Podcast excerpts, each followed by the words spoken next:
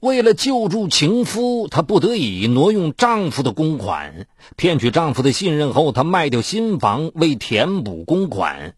当一切水落石出时，她又将以什么方式面对自己所做的一切呢？敬请收听本期的拍案故事：英雄救美的背后。李芳与杨静是一九九九年结的婚。婚后不久，有了儿子明明。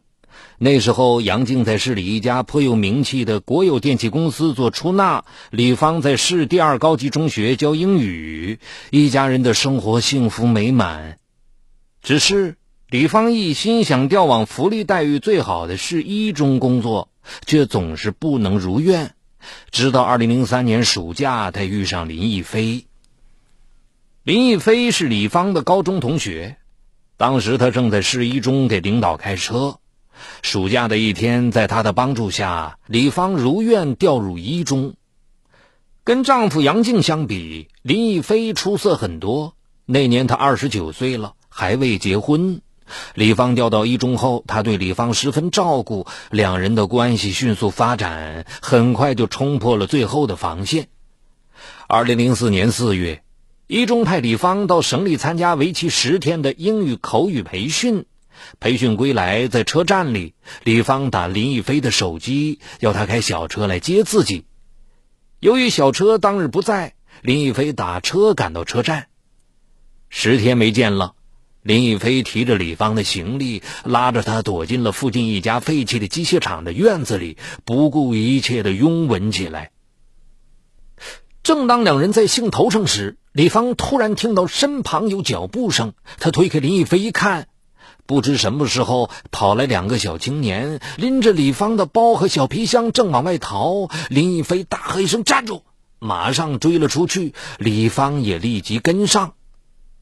在机械厂门外，身高力大的林亦飞追上了两人，愤怒地将两人打倒，夺回包和皮箱，轻蔑地吼了声：“滚！”然后重新戴上墨镜，准备和李芳离去。可他没料到，两个流氓忽然从地上爬起来，从怀里抽出菜刀，朝林亦飞没头没脑的砍下去。林亦飞的眼镜片顿时被砍破，伤及眼睛。他用双手捂住眼睛，刀又落在头上、手上。他终于倒在了血泊中。两个小青年这才飞快的逃走了。林亦飞被砍的事很快传到学校，最先来看他的是学校工会主席张老师。张老师来到医院，一见李芳就问：“怎么回事？林亦飞伤得重吗？听说你们遇到了流氓，林亦飞是为了救你而受伤的，是吗？”说者无心，听者有意。张老师的这几句话犹如醍醐灌顶。是啊，何不顺势把此事说成是英雄救美呢？李芳装作很委屈的样子，把刚才的事杜撰成李芳在回校途中遭遇抢劫，林亦飞见义勇为的英雄壮举。张老师和陆续赶来的同事们，包括警方，听了都信以为真。林亦飞是个聪明人，当他听到别人对此事的讲解和叹息，也明白了一切。就这样。李芳的这场婚外情祸不仅掩盖住了，还一时间成了英雄救美的佳话。而且由于两个歹徒负罪外逃，此案一时也成了死结。然而，事情并非李芳想的那么简单。林亦飞的伤势十分严重，除了面部中了一刀，还有手腕和手指多处受伤，需做修复手术。另外，左眼因碎镜片伤及晶状体，以致视物不清，暂时失明。他在市人民医院做了手术，但没有成功，只好转院到省城。林亦飞并非学校的正式职工，没有公费医疗，学校只给他出了一万元钱，其余的只能由他自己掏。可是他付不起医药费，只好打电话向李芳求助。李芳和杨静结婚才三年。两人工资都不算高，去哪里弄八万元的治疗费呢？如果让杨静去单位借钱，他会答应吗？谁愿意背上这八万元的债呢？李芳在左右为难中度过了五天。这五天里，林亦飞天天打电话向李芳催款。也是凑巧，就在第五天晚上，杨静从公司带回来九万元钱。原来，当天是公司临时工发薪水的日子，他从银行把钱取出来，因天色已晚，便先拿回家里，等明天再发。谁知第二天天还没亮，杨静接到科长的电话，要与他一起去湖北收一笔账，小车就停在楼下。杨静临走时，指着放钱的抽屉，叮嘱李芳。钱不能放家里啊！你最好把它存到银行里去，等我回来再去取。说完，把钥匙交给李芳。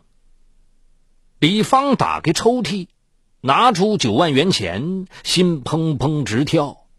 他用颤抖的双手把其中的八万元打到了林亦飞的账上。次日，杨静回来了，问李芳钱是否存了。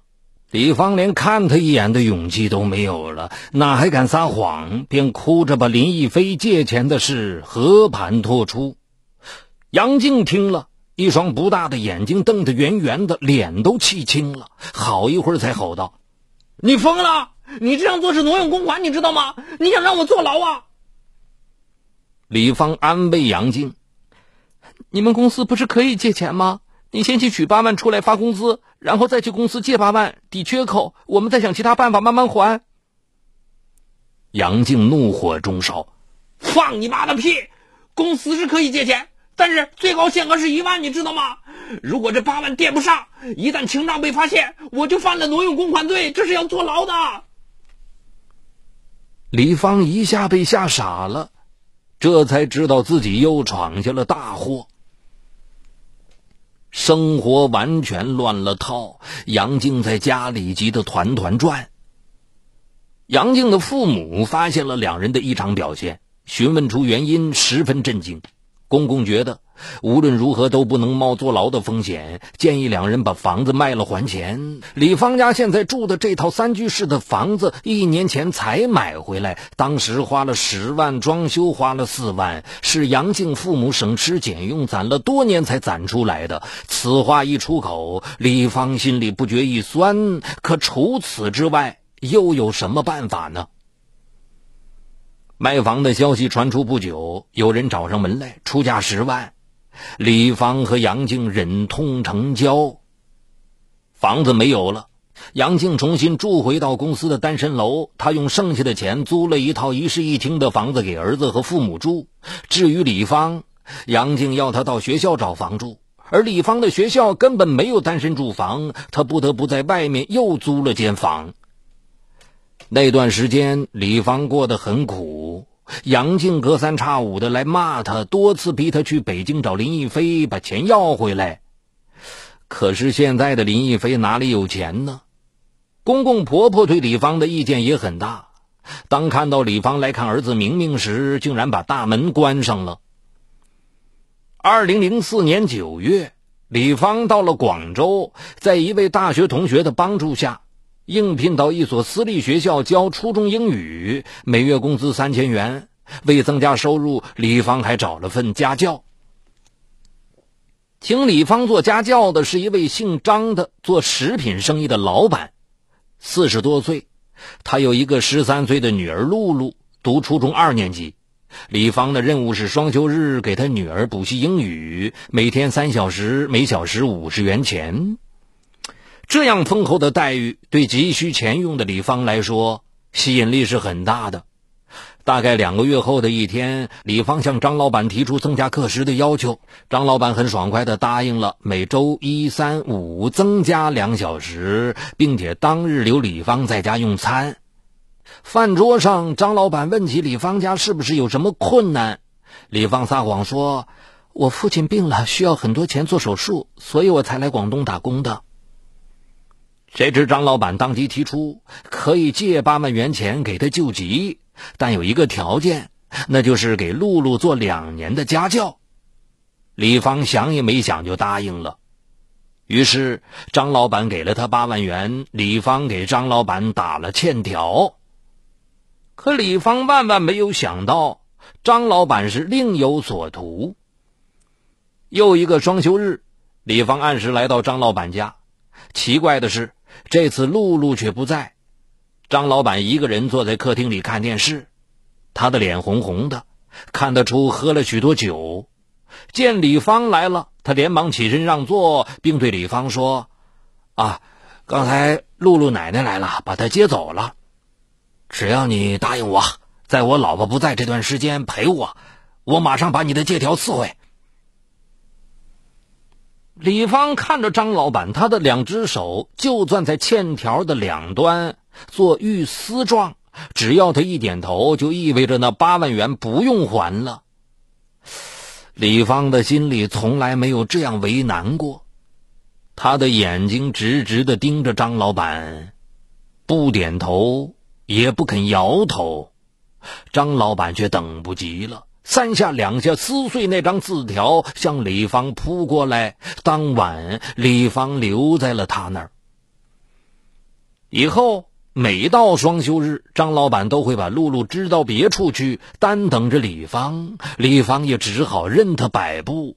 他在心里一遍遍的安慰自己，这一切都是为了重建家园这个大目标。二零零五年七月，李芳在广东已有一年。陪张老板已有半年多的时间了，他觉得也算对得起张老板了，于是抱着重建家园的决心返回家乡。因为没有了家，李芳回去后只能先住在姐姐家里。李芳手里有十二万元的存款，啊，张老板的八万，加上他自己教书及做家教所得的四万，他想先买套房子。然后一家人团聚，永远结束那梦魇般的生活。第二天，李芳便去找到了杨静，提出了自己的想法。当然，他又一次隐瞒了事实，说他在广东省吃俭用，双休日举办英语培训班，还中了一次六合彩，使他手里的十万元钱有了堂堂正正的来历。杨静虽然对李芳还有气。但看到钱已经回来了，李芳在外面也受了近一年的苦，也就不想再追究。他也主动拿出上次卖房的余款及一年来的积蓄四万元。二零零五年十一月底，李芳的新房装修好了。十二月初，他和杨静一起搬进去了。